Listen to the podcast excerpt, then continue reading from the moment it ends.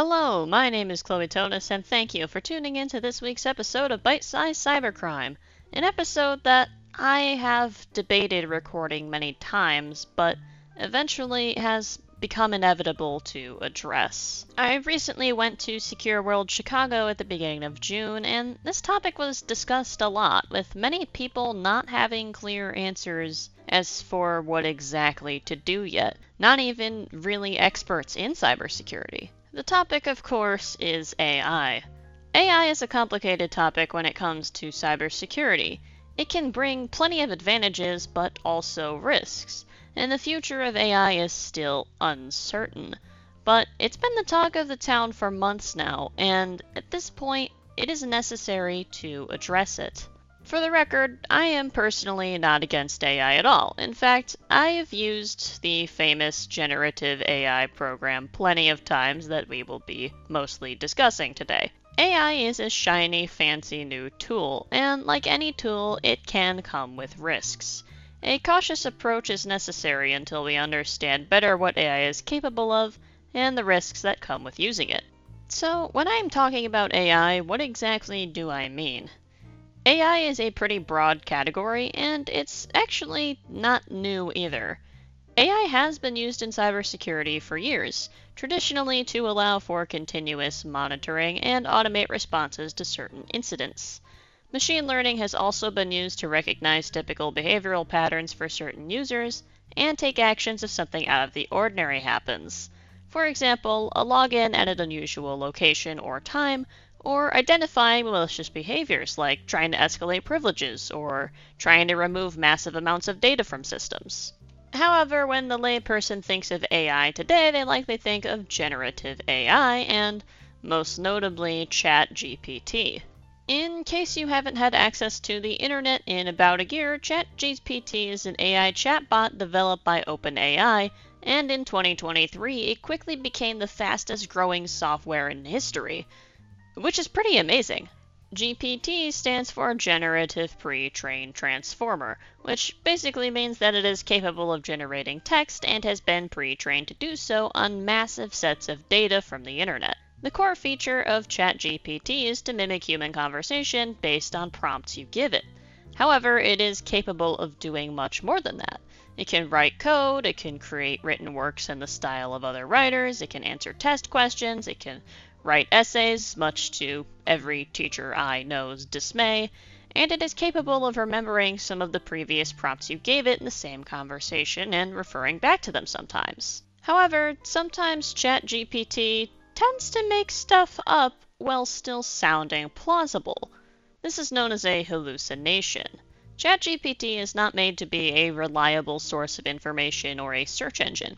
It is made to have human like conversations, and, well, sometimes humans also just make stuff up based on context.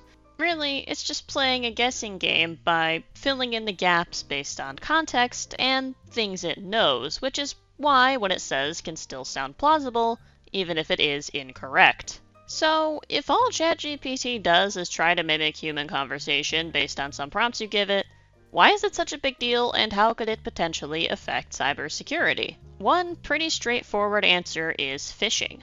ChatGPT is capable of writing phishing emails, and since it can mimic this style of certain writers, it can be fine tuned to make a legit seeming email much faster than a human can come up with their own version. The less time hackers can spend on trying to draft a convincing phishing email, the more they can send out these emails. However, if it were just that simple, I probably wouldn't bring up ChatGPT at all. Remember when I said that it could code? Well, some researchers have demonstrated that ChatGPT is capable of creating malware. CyberArk, an IT identity management company, demonstrated that it can even create something called polymorphic malware, which is malware that is capable of changing itself to mitigate being detected. In this test, CyberArk used the API version of ChatGTP as opposed to the normal web version. And strangely, the API version did not seem to use its content filter, which would typically prohibit the act of creating malware, although there can be some clever ways to skirt around those content filters. CyberArk was able to get functional code out of ChatGPT that injected a DLL into Explorer.exe. A DLL injection is a type of injection attack that allows you to run code in the memory of another process, in this case Explorer.exe, by forcing it to load a foreign DLL file. A DLL file, or dynamic link library, is simply a library that contains code and data that can be used by multiple programs at the same time, and of course they have legitimate uses in computing. So, in short, it created code that would basically inject malware into the Explorer.exe process. But after this code was created, CyberArk was able to mutate it, creating multiple variations of the same code. This can make the program very difficult for modern antivirus to detect as it keeps changing. Being able to generate malicious code and change it this quickly would make it difficult for cyber defense measures to keep up. And this isn't the first time malware has been created using ChatGPT.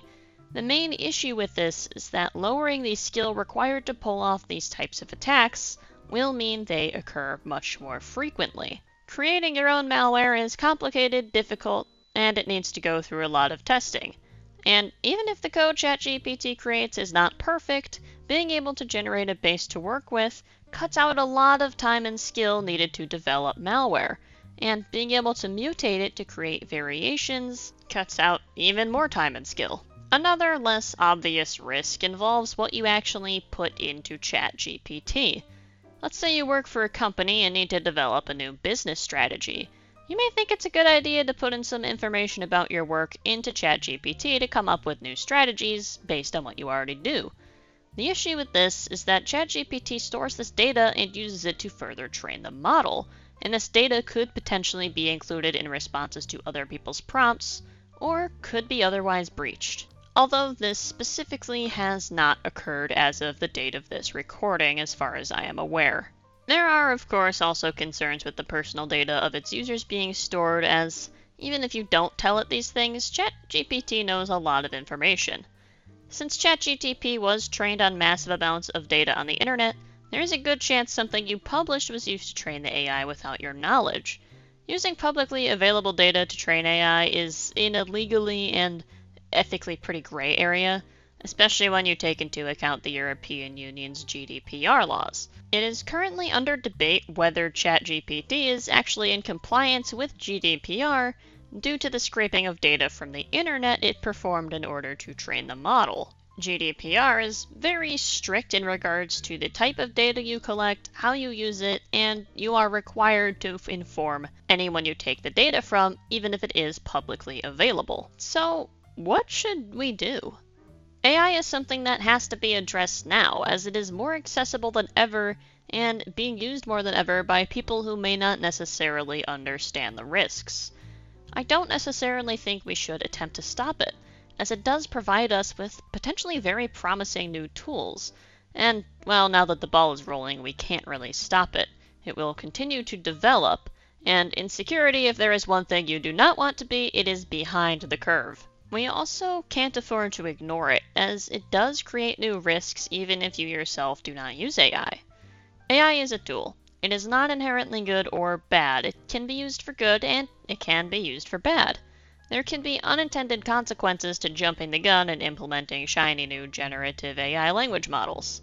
I would highly recommend looking into the pros and cons of using AI for your specific case, and until AI becomes as intelligent or more intelligent than a real person, supplement your use with real human done researching and testing. If you'd like to read more about AI and ChatGPT specifically as it pertains to security, my sources are listed in the Pastebin link in the podcast description. This is a shorter form podcast where I simplify a lot of topics so I haven't covered every nuance in detail. If I did, this this would be over an hour long. But I find this topic fascinating and would highly recommend reading more about and understanding generative AI and its uses. It is amazing how far technology has come and where it will continue to go. But we still need to stay secure.